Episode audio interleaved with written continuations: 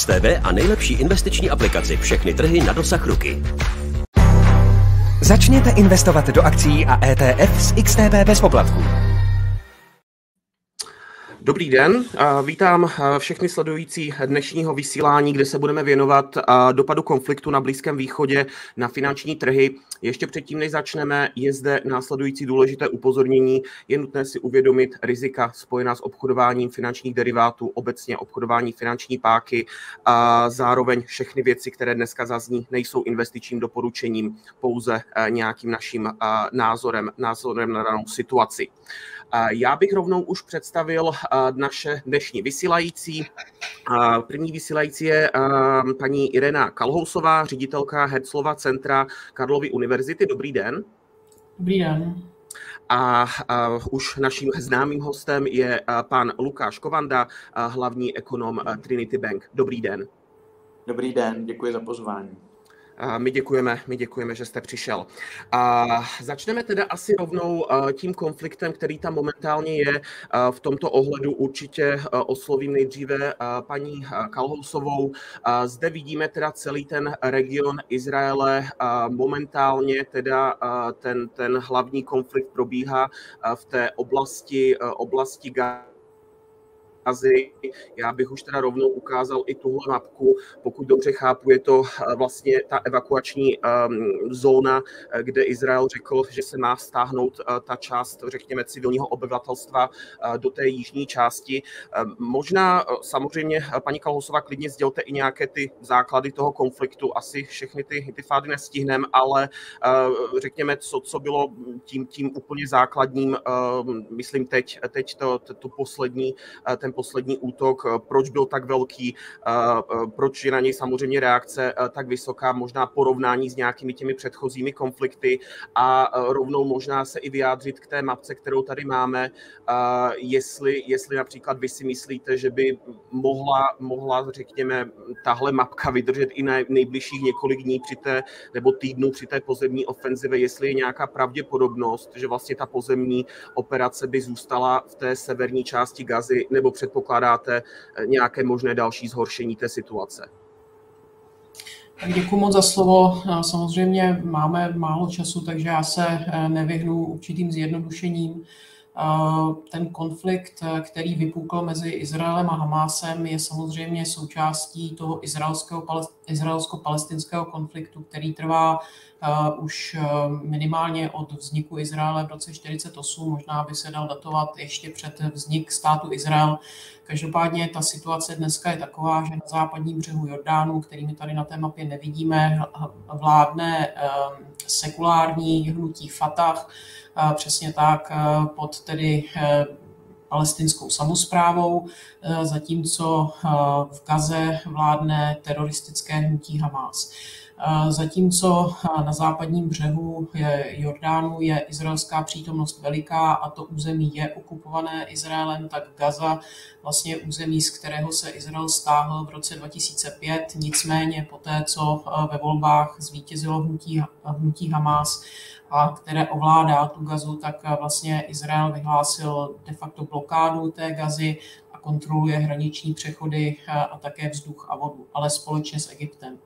Co se stalo tu minulou sobotu je, že vlastně hnutí Hamas eh, zaútočilo na Izrael naprosto bezprecedentním způsobem a vlastně ta míra eh, toho násilí, které Hamas předvedl, eh, se opravdu jako dá srovnat prostě s praktikami nacistů za druhé světové války, což vlastně činí celou tu věc nejhorší bezpečnostní katastrofou nebo fiaskem v historii státu Izrael.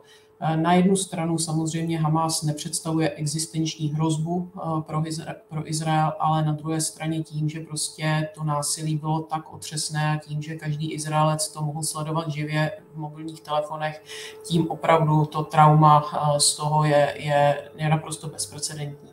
No a bezprecedentní je také ta odpověď izraelská, protože vlastně Izrael tentokrát jasně definoval, že cílem té vojenské operace je hnutí Hamas zničit, což je samozřejmě cíl velmi náročný, protože hnutí Hamas, a vy jste zřejmě jednu tu mapu tam máte, vybudoval v Gaze, jak Hamas tvrdí, 500 kilometrů podzemních tunelů, které se nachází pod civilními objekty.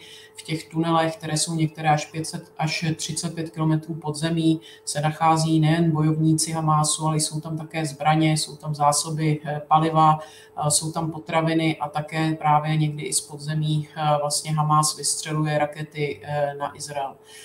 Takže vlastně ta operace začala vzdušnou operací s cílem co možná nejvíce poničit tu infrastrukturu Hamásu a nejvíc vlastně jako zabít těch hamásníků ze vzduchu. Mimochodem už vlastně těch, těch velitelů Hamásu zemřelo poměrně dost. Nicméně spekuluje se o tom, že prostě bez pozemní ofenzívy to nepůjde, protože prostě ty tunely všechny zničit e, ze zhora nejdou. Samozřejmě největší si problém celé té operace je eh, civilní obyvatelstvo, protože Gaza je jedno z nejhustěji osídlených míst na světě. Na tomto velmi malém úseku který je nějakých 10 km široký a myslím, že 42 km dlouhý, tak bydlí, eh, bydlí přes 2 miliony lidí. Izrael vlastně tu pozemní ofenzívu nespustil hned, jak se očekávalo, ale utvořil takzvané humanitární koridory a nějakých 600 tisíc Gazanů už odešlo na jih Gazy. Proč na jich? Vlastně Gaza City je centrum, vojenské a politické centrum Hamásu, takže se předpokládá, že ta ofenziva bude směřována přímo tam. Nicméně neznamená to, že v těch ostatních částech je klid, prostě i tam eh, Izrael eh, bombarduje, eh, takže pro ty civilní, civilní obyvatele je to prostě zoufalá situace a samozřejmě jako není tam pro ně infrastruktura pro 600 tisíc uprchlíků, takže ta situace je, je z tohoto hlediska jako velmi špatná a vlastně jsou to Spojené státy americké, které, které přesvědčili Izrael, že je potřeba povolit přes Egypt humanitární pomoc takže ta by tam měla snad začít proudit eh, každým dnem. Takže to je asi eh, na úvod všechno a samozřejmě budete mít další otázky, tak Děkuji moc krát za to vyjádření. A pane Kovando, dostaneme se k vám. Já si teď eh, pomůžu vlastně naší, uh, uh, přímo naší aplikací Xstation. Já jsem se snažil nějakým způsobem změřit, řekněme, když se dostaneme zatím k těm ekonomickým vlivům. Předpokládám, na, na tom se asi momentálně zhodneme všichni, že ta Gaza asi nějakým způsobem ekonomický vliv na to okolí nemá. Je to zatím jenom politické politické riziko, které se na, tom, na těch trzích projevuje. Možná bych se jenom zeptal, jak vy zatím vnímáte tu, mm, řekněme, ekonomickou reakci, ať již na trzích, nebo nějaké ty možné ekonomické hrozby v rámci, v rámci toho dalšího vývoje. Respektive momentálně stačí, pokud zhodnotíte, řekněme, jestli tu reakci momentálně na těch světových trzích považujete za, řekněme, spíše hysterickou, nebo naopak, jestli ty trhy zatím to riziko podceňují. Eh, dobrý den ještě jednou. Eh, domnívám se, že trhy přistupují zatím k té situaci přiměřeně, protože dochází sice k určitému nárůstu například eh, cen ropy nebo ceny zlata, ovšem myslím si, že ty nárůsty jsou přiměřené rozsahu toho konfliktu, který zatím je tedy omezen na právě střed hnutí Hamas s Izraelem, No a až přes některá prohlášení, eh, která ale spíše mají, řekněme, odstrašující efekt jak ze strany eh, Spojených států, tak Iránu, nedochází zatím tedy k faktickému rozšíření toho konfliktu. A to si myslím, že je to, co zajímá trhy. Pokud by se ten konflikt rozšířil, tak eh, bychom to okamžitě viděli v podobě dramatického nárůstu cen ropy a také určitě nárůstu cen zlata, Naopak by došlo k posílení dolaru, zřejmě k poklesu úrokových sazeb třeba na amerických dluhopisech, ale v tuto chvíli vlastně zatím se nezdá, eh, i když probleskla zpráva například Wall Street Journal těsně po tom útoku, že Irán byl zapojený docela přímým způsobem do toho útoku, že dokonce na nějaké údajné schůzce v libanonském Bejrutu iránští představitelé, jak uvádí Wall Street Journal, dali zelenou tomu, aby ten útok Hamásu na uh, Izrael proběhl, tak zatím toto není hlavní scénář. Zatím tedy je eh, otázkou uh, míra zapojení Iránu. Samozřejmě on dlouhodobě hnutí Hamas podporuje, ale otázka je, zda byl skutečně Teherán zapojen nyní do tohoto konkrétního útoku. Dokonce se objevují i takové zprávy, že dokonce sami představitelé Iránu tím útokem byli překvapeni a když posléze tedy mm, jak si jej schválili a dokonce samozřejmě vzývali bojovníky Hamásu, tak údajně tedy nevěděli příliš detailů dopředu o tomto konkrétním útoku. Pokud by Irán byl zapojen výrazně do toho konfliktu, vtažen, pokud by následně zřejmě byly vtaženy Spojené státy, tak se z toho konfliktu, který je zatím lokálního rázu, řekněme, by se stal konflikt, který by zmítal celým Blízkým východem a už by získal dokonce, řekněme, nádech geopolitický, protože si myslím, eh, že by ani třeba Čína či Rusko nezůstali eh, se svými vyjádřeními stranou a Irán, jak víme, tak je eh, klíčovým producentem a eh, vývozcem ropy. Vývozcem tedy do té míry, do jaké to umožňují sankce, které na něj Spojené státy uvalily kvůli jeho jadernému programu a snahy teda eh, vytvořit jadernou bombu. Spojené státy v těch posledních měsících byly ovšem trochu schovývavější vůči iránskému vývozu ropy, protože vnímali že ta iránská ropa pomáhá stlačovat světové ceny této suroviny, což se jim hodilo eh, kvůli válce na Ukrajině, protože samozřejmě čím levnější ropa, tím méně má Rusko na eh, válku na Ukrajině, takže ta iránská ropa zkrátka eh, byla vnímána jako menší zlo, pokud by proudě, pokud proudila na trhy a proto Spojené státy tedy přivíraly oči nad svým sankcionováním, nad tím embargem té iránské ropy. Ovšem to se samozřejmě může změnit nyní v důsledku tohoto konfliktu a jakmile slyšíme eh, jakoukoliv zprávu, že by Irán mohl být výrazně zapojen, jako třeba včera, včera došlo k tomu, že Irán vyzval k embargu vývozu izraelské ropy. Izrael tedy nedisponuje přílišným objemem zásob ropy na svém území, ale byl to signál, že Irán se může vložit do toho celého Eh, vývoje té situace na Blízkém východě, která je skutečně nyní tak třaskavá mnohem vehementněji. No a to pak by znamenalo, že eh, zkrátka by byla ohrožena těžba a produkce a vývoz ropy napříč celým tím Blízkým východem. Nejen tedy v Iránu, ale dokonce v Saudské Arábii. Vzpomeňme na rok 2019, kdy Irán, respektive tedy eh, drony vyslané z Jemenu tamními povstalci, které Irán rovněž eh, podporuje, tak významně poškodili vlastně Irán, eh, saudsko-arabská ropná zařízení, eh, což přispělo tehdy k vzestupu cen ropy. Určitě by se něco takového mohlo opakovat. Také Irán má možnost zablokovat Hormuzskou úžinu, což je námořní cesta Eh, kterou proudí až 20% světových eh, zásob jak ropy, tak vlastně ropných produktů. A pokud by k tomu došlo, tak v takovém případě cena ropy by šla dramaticky nahoru. Můžeme se bavit na jaké úrovně, ale důležité je rozlišit tedy eh, tu současnou, řekněme, stále lokální povahu toho konfliktu, která, když to řeknu natvrdo, možná i trochu cynicky ty světové trhy nezajímá, Eh, respektive ty cenové pohyby jsou poměrně malé a musíme rozlišit na druhé straně mezi povahou konfliktu, který by už přerostl z té lokální úrovně na nějakou celoblízkovýchodní, ba dokonce geopolitickou a tam už samozřejmě ty trhy by to zajímalo mnohem více a došlo by k těm pohybům, které jsem částečně už zmiňoval. Rozumím. Děkuji za to vyjádření. Já jsem tady i uh, vlastně za tím, co jste mluvil, ukazoval nějaké, řekněme, podklady uh, k těm samotným datům. Uh, ten, co právě ukazuji uh, i pro naše diváky, je vlastně od začátku roku 2022. Tím pádem chtěl jsem tam dát i uh, vlastně právě, jak jste říkal, že byla, byla zmírněna, uh, řekněme, uh, ta, ta rétorika vůči Iránu po tom, co Rusko napadlo Ukrajinu, uh, tak právě je to vidět i na těch uh, exportech minimálně do Číny Zároveň zde jsem ukazoval ten graf těch, jako řeknu, nákladů nebo prostě těch jednotlivých kontraktů na ty tankery.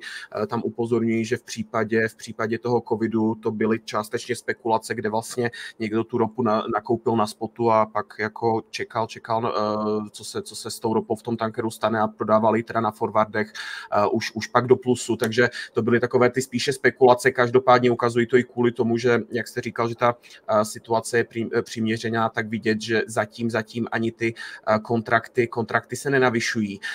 Paní Kalhousová, zase bych vlastně přešel k vám, když jsme se bavili o té možnosti eskalace toho konfliktu. Um, Eh, samozřejmě nikdo z nás nemá eh, křišťálovou kouli, jenom spíše ta forma eskalace toho konfliktu. Jak byste to viděla, jestli by to začínalo nějakým způsobem postupně, to znamená, jestli byste čekala, že nejdříve se ozve právě ten eh, nějaký ti rebelové v západním břehu Jordánu, pak by se k tomu přidal, řekněme, Hezbalách v rámci, v rámci Libanonu a až pak by ten Irán teda řekl, že už vlastně přímo začíná podporovat nějakou stranu, nebo je možné, že to prostě vypukne vypukne najednou. To znamená, řekněme, tu možnou sílu ex- eskalace konfliktu, jestli vidíte, že to spíše půjde postupně, řekněme, jak budou uh, Izraelci postupovat v tom pásmu Gazy a těch civilních ob- obětí bude přibývat, ne- nebo, nebo může se stát, že to bude, řekněme, podobný šok, jako byl uh, v případě invaze na Ukrajinu. Tak já myslím, že Irán už jako jasně se postavil na něčí stranu, o tom není sporu. A možná je potřeba jako říct, že vlastně Irán v minulosti se vyhýbal přímým konfliktům se zeměmi, o kterých věděl, že jsou prostě vojensky silnější. Irán k tomu používá takzvané proxies. V případě eh, samozřejmě boji eh, proti Izraeli, tak ten hlavní proxy je Hezbollah, což je organizace, která sídlí především v jižní části Libanonu. Je to organizace, která na rozdíl od Hamásu je opravdu eh, jako mnohem, mnohem schopnější a, a silnější. Má k dispozici, odhaduje se 150 tisíc raket, které víceméně jsou schopny pokrýt celé území Izraele. Některé jsou přesně naváděné, takže jsou schopny zautočit na kritickou infrastrukturu, eh, na civilní cíle a také se odhaduje, že eh, mají 20 až 30 tisíc velmi dobře jaksi vyzbrojených bojovníků, kteří mají zkušenosti s občanskou válkou v Sýrii. Takže eh, opravdu je to, je to jako jiná váhová kategorie než Hamas. A uh, samozřejmě ta zásadní otázka je, jestli dá Teherán zelenou Hezbaláhu, aby prostě otevřel tu severní frontu. To, co tomu asi teď nejvěč, nejvíc brání, je nejen to, že prostě izraelská armáda je pořád jaksi výrazně silnější než, než Hezbalách, ale tak je to ta americká přítomnost ve východním středozemí. To, že vlastně američani během 36 hodin přesunuli eh, letadlovou loď do východního středozemí a teď už jsou tam dvě, tak to je samozřejmě silné odstrašení. Američani neřekli, že by do toho konfliktu, který by vypukl mezi Hezbaláhem a uh, Izraelem, případně zasáhl rovnou. Nicméně eh, prostě Amerika řekla, že prostě bude hájit svoje zájmy, zájmy v regionu a zájem samozřejmě tím je myšlen Izrael. Já úplně nevěřím jako v rozšíření toho konfliktu mezi jako Irán a USA. Já si myslím, že prostě, že prostě to není v zájmu Iránu, protože Irán až dosud nikdy nejednal jako sebevražedně. A tohle by prostě bylo sebevražedný. Eh, určitě to, co říkal pan Kovanda, si dovedu představit, že by tam byly nějaký třeba menší útoky, které určitě jako zahýbají výrazně strhy. O tom to není moje specializace, ale jako nemají, řekněme, úplně jako kriticky bezpečnostní dopad eh, typu prostě nějaké útoky na tankery nebo nějaké menší prostě provokace právě v tom Perském zálivu a konkrétně v, to, v tom Hormuzu. To, to, to, to si dovedu představit. A co se týče eh, jaksi toho západního břehu, o kterém byste mluvil, tak samozřejmě tam ta situace je velmi napjatá, protože palestinci ze západního břehu velmi citlivě sledují to, co se děje v Gaze a ta popularita palestinské samozprávy, která kontroluje západní břeh, je velmi, velmi slabá. Eh, prostě oni jsou považovaní za skorumpované politiky, kteří že naposledy proběhly volby na palestinských územích v roce 2006, takže jsou považováni za, za nelegitimní vládu, která navíc jakoby přispívá k, k okupaci tím, že vlastně spolupracuje s Izraelem, takže si jako tam si dovedu představit nějaké nepokoje, i když zatím palestinská samozpráva proti ním zasahuje velmi, velmi tvrdě a už vlastně při těch nepokojích samo, jako palestinská samozpráva zabila několik palestinců, ale zase jako uh, pro Izrael by to bylo strašně nepříjemné, ale pořád je to, myslím si, lokální konflikt. Uh, co samozřejmě hrozí a co myslím si je ta, ta, ta velká otázka je, Eh, jak velké protesty eh, ta celá situace, teď ať už to bude pouze v Gaze, nebo se to rozšíří tedy na západní břeh, případně ještě do Libanonu, jak vlastně velké protesty to vyvolá v těch arabských zemích, protože eh, režimy v Egyptě, režimy v Jordánsku nejsou příliš silné. Samozřejmě Saudská Arábie, tam ten režim je silný, ale ani tam prostě jako si určitě nepřejí masové protesty v ulicích. Uh, takže to, to je vlastně ta otázka, jako jak, to, jak to ovlivní ty, ty arabské režimy samotné, protože prostě oni na jednu stranu samozřejmě přejí Izraeli mnoho úspěchů při likvidaci Hamásu, ale otevřeně to neřeknou, protože prostě nechtějí jako provokovat eh, to veřejné mínění v těch, v těch arabských zemích. Takže to je, myslím, ještě další jako scéna, další fronta, možná, když bych použila tu vojenskou terminologii, kterou jako potřeba, potřeba sledovat. Děkuji, děkuji za to vyjádření. Možná bych teda mm, rovnou, já tady se vrátíme zpátky. Já jsem si udělal vlastně ty rizikové přirážky v rámci jednotlivých zemí. Já se teda, pane Kovando, přiznám, že se moc nevěnuju Blízkému východu, co se týče ekonomicky. Já teda, pokud dobře vím, tak už teď se pravidelně děje to, že pokud vím, tam vlády vlastně dotují ty základní potraviny, aby právě ty protesty, řekněme, nějak nenabíraly na síle, respektive aby se ta situace nějakým způsobem udržela pod kontrolou. Je podle vás možné, jak jste říkal, že v případě vyostření toho konfliktu by došlo jako k znížení těch amerických, protože by se tam stáhly nějaké finance, jestli by, řekněme, nějaká možná dluhová krize věděla ovlivnit právě ty, řeknu už teď, nějakým způsobem nalomené státy. Chápu, že asi nějaké spojené arabské emiráty nebudou mít problém si udržet, udržet ty rozpočty, ale kdyby, kdyby ty přirážky, řekněme, začaly stoupat, jestli je nějaká reálná pravděpodobnost, řekněme, vyhlášení bankrotu těchto států, po případě, jestli to by mohlo eh, zvýšit, řekněme, to socioekonomické a tím pádem i politické napětí v daném regionu. Pokud ten konflikt zůstane omezený na tu jeho současnou úroveň, na ten současný rozsah, tak si nemyslím, že by eh, rizikové přirážky na dluhopisech těch zemí, které nyní vidíme, měly jakkoliv dramatičtěji stoupat. Samozřejmě hospodaření těchto zemí je často nalomené, eh, i vlastně nálada obyvatelstva. Víme, že například Egypt eh, má problémy s zajištěním dostatku obilí už i v důsledku války na Ukrajině a opravdu tady v těchto zemích, pokud by byly nějaké vleklejší problémy se zásobováním potravinami, tak může dojít na nějakou obdobu eh, arabského jara z roku 2011, ale zatím si myslím, že jenom kvůli tomu, co se nyní děje eh, mezi Izraelem a Hamásem, se ta situace v těchto zemích zase nějak eh, fatálně nemění.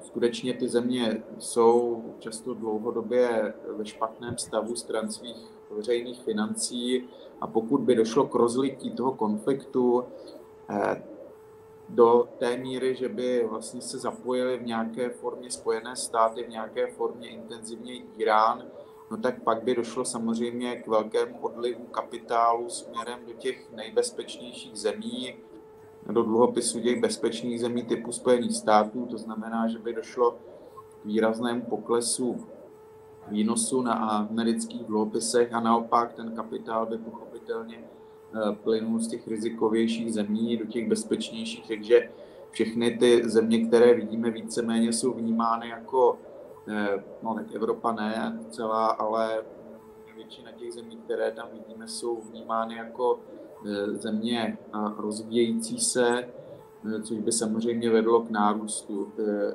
řadě případů dramatickému, doufám si říct, v případě například Iráku nebo Jordánska, které přímo sousedí s Izraelem, v případě Egyptu, tak by ty nárůsty těch rizikových přirážek na těch dluhopisech byly enormní a skutečně by to ty vlády mohlo dostat i do problémů s veřejnými financemi a v krajním případě k bankrotu, ale to si myslím, že pokud by se rozhořel takový konflikt, který by toto způsobil, tak už by to byl druhořadý problém, protože pak už se skutečně bavíme o celoblízkovýchodním konfliktu s přesahem určitě do uh, Spojených států a s přesahem do Číny, do Ruska, byť samozřejmě by tam nebyly přímo vojska těchto dvou zemí, ale nějakým způsobem přes uh, své proxy by se zase snažili i tyto země do toho konfliktu vstoupit. Uh, například Čína se vyjadřuje k tomu konfliktu, žádá si ukončení válčení Eh, Rusko také má své eh, dlouhodobé zájmy na Blízkém východě, eh, takže to, že by pak hrozil třeba krach Egyptu, to si myslím, že by byl v takovém případě druhořadý problém. Rozumím, rozumím. Tam možná i dotaz v rámci, jak jste i zmiňoval tu Rusko, opět dotaz na paní Kalhousovou.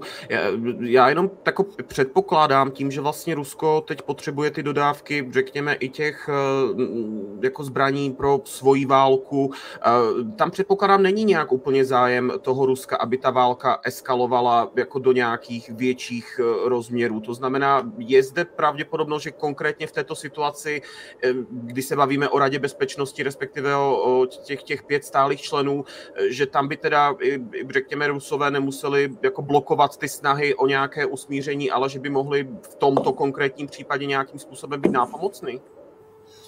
No, já nejsem expertka na Rusko, ale uh, samozřejmě Rusko na jednu stranu uh, může mít radost z toho, že ta pozornost veřejné, veřejnosti a, a samozřejmě světových médií je v tuto chvíli uh, nikoliv na Ukrajině, ale, ale v Gaze tak to je něco, co určitě Rusku hraje do karet, ale eh, já si taky nemyslím, že Rusko má zájem na tom, aby prostě se z toho rozhořel nějaký, nějaký velký eh, regionální konflikt, protože pak už by se to týkalo samozřejmě Ruska a Rusko teď podle mě úplně není ve formě, aby mohlo se soustředit na více front. Co se týče jako mezinárodních organizací typu Radu bez, Rady bezpečnosti, tak samozřejmě Rusko nebude dělat nic, co by pomohlo Spojeným státům americkým. Takže já očekávám, že Rusko prostě spousta věcí jako bude, bude bojkotovat, blokovat, dělat problémy. Konec konců prezident Putin už jako měl několik cynických prohlášení o tom, že prostě Izrael nedbá na, na bezpečí civilistů a snad měl dokonce říct, že prostě Eh, to, co se děje v Gaze, je, je jako, eh, jako prostě nacistická, nacistická okupace eh, Stalingradu, jo, takže, takže prostě Putin určitě určitě jako se nesnaží být v tomto, v tomto neutrální nebo nějakým způsobem odsoudit to, co se vlastně, to, co se stalo ze strany Hamásu, ale, ale říkám, já si myslím, že prostě není, není zájem Ruska, eh, aby se ten konflikt eh, rozhořel do nějakých jako nekontrolovatelných rozměrů a aby do toho vstoupily Spojené státy, protože pak už by to samozřejmě vyžadovalo i nějakou reakci Ruska. Rozumím, děkuji. Právě pokud bychom se dostali eh, opět i k nějakému tomu dopadu, eh, chtěl bych teď trochu navázat, řekněme, na eh, unijní problémy, spíše teda i dotaz na pana Kovandu. Zde, jak jsme se bavili o těch možných dopadech, my vlastně vidíme, že ten odhad, já mám pocit, že to je nějaký 6, 6 dní starý odhad Bloombergu a vlastně vidíme, že těch 8 dolarů jsme za barel jsme už vlastně nabrali, i když, i když vlastně ta válka ještě teda zatím není, není v tomto stádiu. Proč se na to ale ptám. Vlastně objevují se články, už teď, řekněme, ta, ta snaha těch centrálních bank nebo to vyjádření o tom, že to zvyšování úrokových sazeb bude nějakým způsobem možnost překonat to tím soft landingem, tak vlastně začínají se množí články o tom, že právě tohle, tenhle spor tím, že ta ropa se zvýší, tím pádem pravděpodobně nás v následujících týdnech, měsících možná čekají vyšší hodnoty právě toho PPI nebo CPI.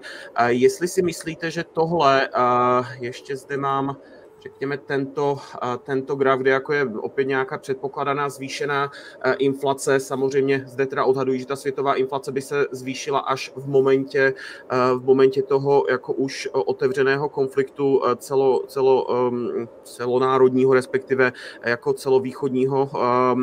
Tam bych se prostě chtěl zeptat, jestli tohle skutečně může posunout, řekněme, jestli to může být ten pověstný poslední jako ťuk do, do možnosti toho, že by ta Evropa spadla do recese, to znamená ECBčka bude muset ty sazby dále zvyšovat kvůli tomu, že ty inflační cíle budou vyšší a na druhou stranu samozřejmě už teď vidíme, že Německo, nevím, jestli se přiznám, jestli už je oficiálně v recesi nebo do ní pouze směřuje, jestli tohle může způsobit ten teda konečný tuk k tomu, aby jsme jako zažili celo, celou eurozónovou recesi nebo celou evropskou recesi. Eh, zcela jistě už to samotné propuknutí konfliktu mezi Hamásem a Izraelem zvyšuje eh, pravděpodobnost, že eh, Evropa, Evropská unie upadne do recese, protože je tady celá řada rizik, která na ní číhají. Zejména je to právě už zmiňovaná cena ropy, která může zpomalit odeznívání inflace napříč Evropskou unii v České republice. A to by znamenalo, že tedy jak Evropská centrální banka, tak Česká národní banka budou muset déle držet své úrokové sazby na té navýšené úrovni, což samozřejmě zase znamená delší období, kdy eh, bude ekonomika jak eurozóny, tak České republiky dušená a eh, úvěry na investice například budou eh, drahé. Takže určitě kvůli tomu, že úvěry by byly takto drahé, tak eh, k ním skutečně se může překlopit ten scénář z toho tolik kýženého měkkého přistání, eh, ten scénář toho přistání tvrdého, které bylo spojeno pochopitelně s nějakou recesí. Čím prostě bude závažnější ten konflikt na Blízkém východě, tím vyšší pravděpodobnost dále bude toho, že Evropa upadne do recese. Pokud by cena ropy například eh, přesáhla hodnotu 110 eh, dolarů za barel, tak v takovém případě je velmi pravděpodobné, že euro se propadne na paritu s dolarem a to právě odráží to, že by se zhoršovala eh, kondice evropské ekonomiky, která je na dovozu ropy prostě závislá vlastně závislejší než Spojené státy, které si mohou těžit eh, z těch svých břidličných písků, ale takovou možnost eh, Evropa nemá. Když to ještě spojíme se stále vlastně významně navýšenými cenami plynu, mm, což je ještě samozřejmě důsledek eh, války na Ukrajině a také stále navýšených cen elektřiny, což je zase důsledek drahého plynu, tak eh, dostáváme vlastně kombinaci, která rozhodně moc nepřeje nějakému rychlému hospodářskému oživení starého kontinentu. Proto skutečně ta drahá ropa, ale spíš tedy v těch úrovních nad 100-110 dolary za barel může znamenat to, že eh, v Evropě nastane nějaká závažnější recese. Vidíme, že Česká republika v letošním roce má vykázat stagnaci, eh, to znamená nulový růst. Německo je neustále eh, vlastně jde po hraně té recese. Nejsou to zatím nějaké dramatické propady ani ve výhledu, no ale ta nepříznivá geopolitická situace prostě nenahrává rychlému oživení Evropy. Naopak, eh, bohužel tedy Evropa ztrácí na své konkurenceschopnosti a ty drahé energie jsou zcela tím klíčovým a ztrácí Evropa jak vůči Číně, Ázii, tak vůči Spojeným státům, ale toto je vývoj, který se hromadí delší dobu. To samozřejmě zdaleka pouze neodráží situaci na Blízkém východě, ale ta, pokud vyeskaluje, tak to může dále ještě zhoršit. Rozumím, rozumím. Moc krát děkuji za eh, vyjádření. Eh, možná bych se ještě, protože eh, krátí se nám čas, ještě předtím, než se teda dostaneme k dotazům našich sledujících, možná paní Kalhousová bych se chtěl zeptat. Já jsem teda zaznamenal, řekněme, právě když se bavíme opět o té Evropské unii, řekněme, ať již ty, řeknu, protesty v Německu, řekněme těch muslimských, ať již první, druhý nebo třetí generace, že jsou tam, řekněme, já přiznám se, že jsem zachytil spíše jako ty řeknu, samozřejmě to se i více šíří těmi médií, ty nějaké oslavné, oslavné ody na to, že teda pomozme Palestině a vlastně, že, že ten Izrael je ten špatný a tak dále. Tam se na to kvůli tomu, není to tak dávno, co, co prostě byl, byl nějaký rok, teď se přiznám si nespomenu přesně, kde prostě jsme měli prakticky každý měsíc nějaký teroristický útok. Je možné, že tahle situace by natolik zradikalizovala jednotlivé, řeknu, muslimské menšiny v Evropě, aby, aby to nabralo na síle ve smyslu toho, že by se začaly dělat nějaké hromadní protest, hromadné protesty eh, právě ať již vůči vládě, nebo, nebo, eh, nebo že by ta situace začala být, eh, řekněme, vyeskalovaná právě kvůli tomuto konfliktu? Tak samozřejmě někteří muslimové v Evropě reagovali velmi, velmi emotivně na, tu, na, na ty obrázky z Gazy.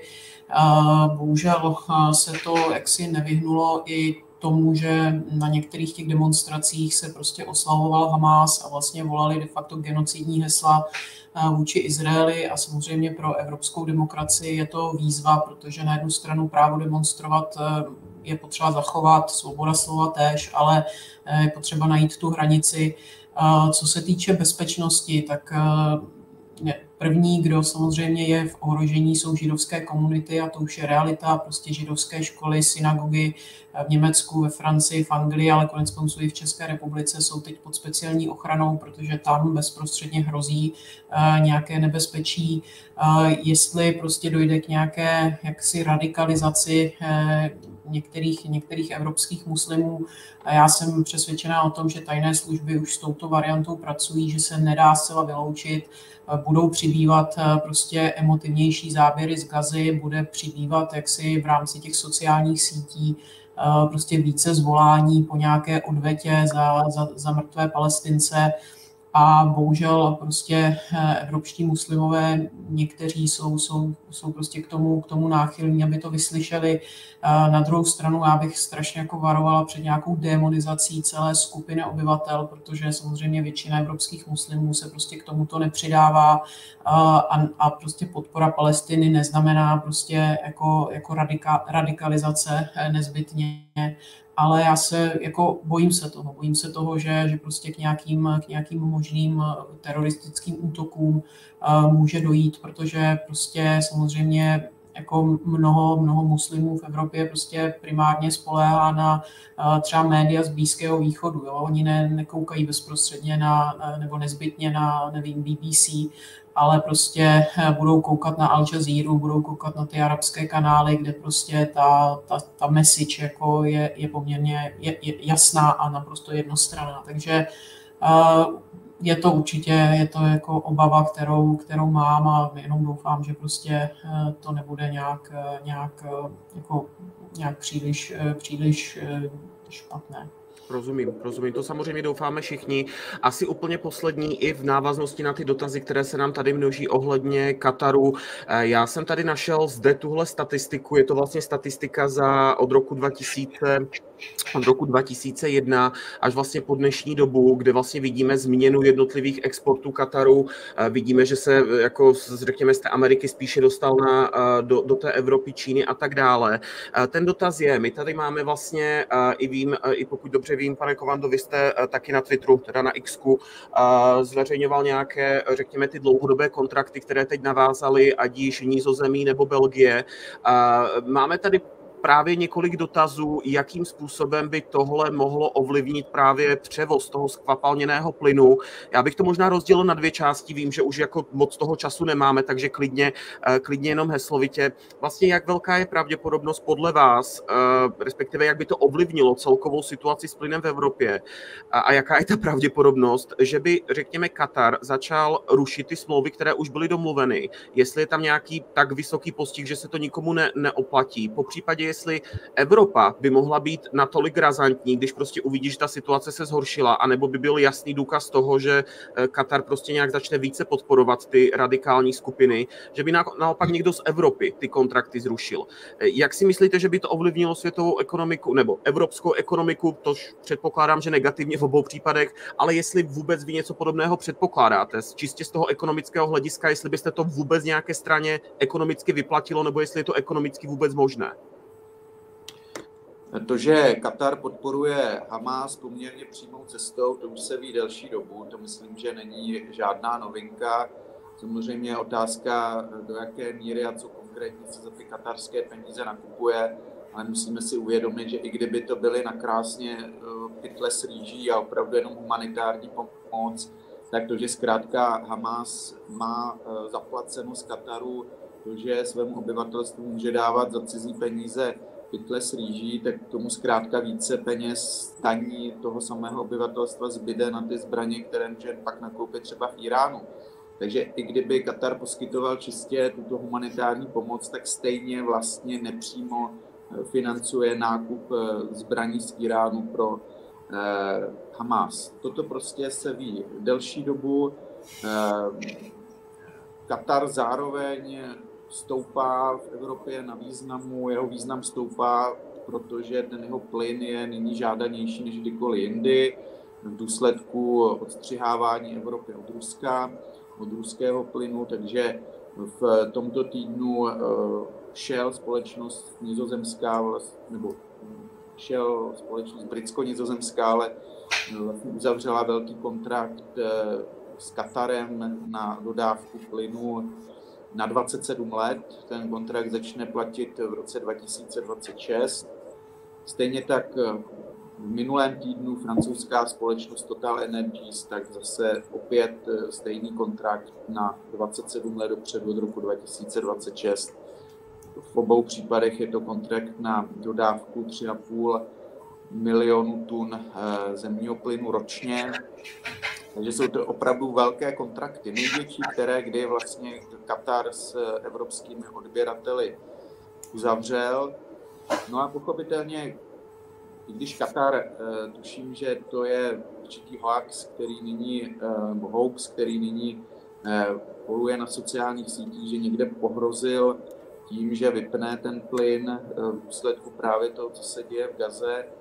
Takže to si myslím, že nyní bezprostředně nehrozí, ale myslím si, že zkrátka ty země, ať už Francie nebo Nizozemsko, si ty kontrakty vyjednali za nějakých určitých podmínek a zkrátka mohou být v důsledku takto velkého kontraktu krotčí vůči uh, i nejen vlastně Palestině, ale dokonce Hamasu. My vnímáme to, že vlastně Francie Nizozemsko nejsou úplně země, které by nějak ostře kritizovaly eh, Hamas, Palestinu, eh, spíše se snaží tedy vystupovat, eh, řekněme, konstruktivně, ale že by docházelo z úst těch politiků vrcholných k nějakým plameným odsudkům toho, co se nyní děje Izraeli, to určitě ne. A já se domnívám, že tam může být určitě spojitost s tím, že prostě Eh, jsou nyní vlastně uvázány tyto země na ten katarský plyn a prostě Katar je eh, sponzorem, ať už přímým či nepřímým, eh, toho terorismu, který probíhá mezi Gazou a Izraelem. Je to nešťastná situace, která zase ovšem souvisí s tím, jakou energetickou politiku si Evropa zvolila, že se rozhodla, když například Německo vypínat své jaderné zdroje, zkrátka být energeticky závislý eh, buď na Rusku nebo na Kataru, je z mého eh, hlediska čirý nerozum a pokud je to ještě na tak dlouhou dobu jako 27 let, tak eh, je to něco, co podle mého soudu může Evropu vážně poškodit. A hlavně to vlastně neumožňuje naplňovat Evropě hodnoty, za kterými by se měla stát a to si myslím, že je dlouhodobě velice zlý odkaz. Rozumím, děkuji za tu informaci. Máme vlastně poslední nějaké uh, dvě, tři minutky, takže jenom bych možná poprosil o doplňující reakci, pokud paní Kalhousová má něco, řekněme, k tomu vztahu Kataru Evropy, jestli by se to mohlo uh, nějakým způsobem uh, vyvrbit, nebo očekáváte vlastně pokračování těch vztahů, které jsou doteď. A možná poslední dotaz, jestli nějak Turecko by v téhle situaci mohlo pomoci, jestli by mohlo to být nějakým, řekněme, mezihráčem těchto vztahů, jak to vidíte? Já k tomu, co řekl pan Kovanda, jako ohledně Kataru, eh, nemám co říct, já bych to podepsala. Co se týče Turecka, tak samozřejmě Turecko má s Hamásem také takový, řelo by se říct, pracovní vztah a, a Turci jako víceméně Hamas eh, diplomaticky eh, podporovali a, a, a podporují eh, do určité míry a Turecko také sehrává takovou jako podivnou roli, kdy vlastně vyzývalo Izrael okamžitému příměří a odsuzuje tu míru, míru násilí které, jako vůči Gaze. Zase to zní do určité míry cynicky od, od prostě Erdogana, který, který se vůči Kurdům jak si choval, jak se choval. Jakou může sehrát eh, Turecko roli, tak samozřejmě Turecko by bylo zřejmě jednou rádo jednou z těch zemí, která potom eh, bude vyjednávat příměří, eh, ale nevím, nevím, jestli prostě tam větší roli právě nesehraje Katar a samozřejmě Egypt, protože to jsou dvě země, které mají na, na Hamas mnohem jaksi lepší, lepší vazby. Otázka je samozřejmě, jako s jakým Hamásem, protože má-li být cílem jeho, jeho praktické zničení, tak, tak nevím přesně, s kým se tam potom bude jednat, ale spíš bych tady spoléhala na, na tyto dvě země a prostě vlastně na Katar se evropské země i Spojené státy obrátili bezprostředně třeba v souvislosti s těmi únosy, jo, aby oni pomáhali prostě eh, vyjednávat propuštění těch, těch zajatých Izraelců a dalších občanů, eh, kterých je dneska už víme přes 200 a protože prostě Katar ty, ty, ty vazby na, na Hamas má, konec konců představitelé, někteří představitelé Hamasu prostě eh, v tuto chvíli sedí v nějakých luxusních hotelech v Kataru, takže, takže v tom bych prostě si myslela, že ten Katar bude důležitější než, než Turci. Rozumím, rozumím. Já si myslím, že čas se nám pomaly, pomaly končí. Já bych vám tímto moc krát obou poděkoval za, za to, že jste si dneska pro nás našli čas. Možná bych ještě jednou zhrnul, kdo nám, kdo nám dneska pomáhal s analýzou daného problému. Ještě jednou teda Irena Kalhousová, ředitelka Herclova Centra Karlovy univerzity. Moc krát děkuji za to, že jste se zúčastnila. Děkuji za pozvání. A pan Lukáš Kovanda, hlavní ekonom Trinity Bank, opět děkujeme. Děkuji za pozvání, hezký den. Přejeme hezký den a ať se daří. Zvolte XTB a nejlepší investiční aplikaci. Všechny trhy na dosah ruky. Začněte investovat do akcí a ETF z XTB bez poplatku.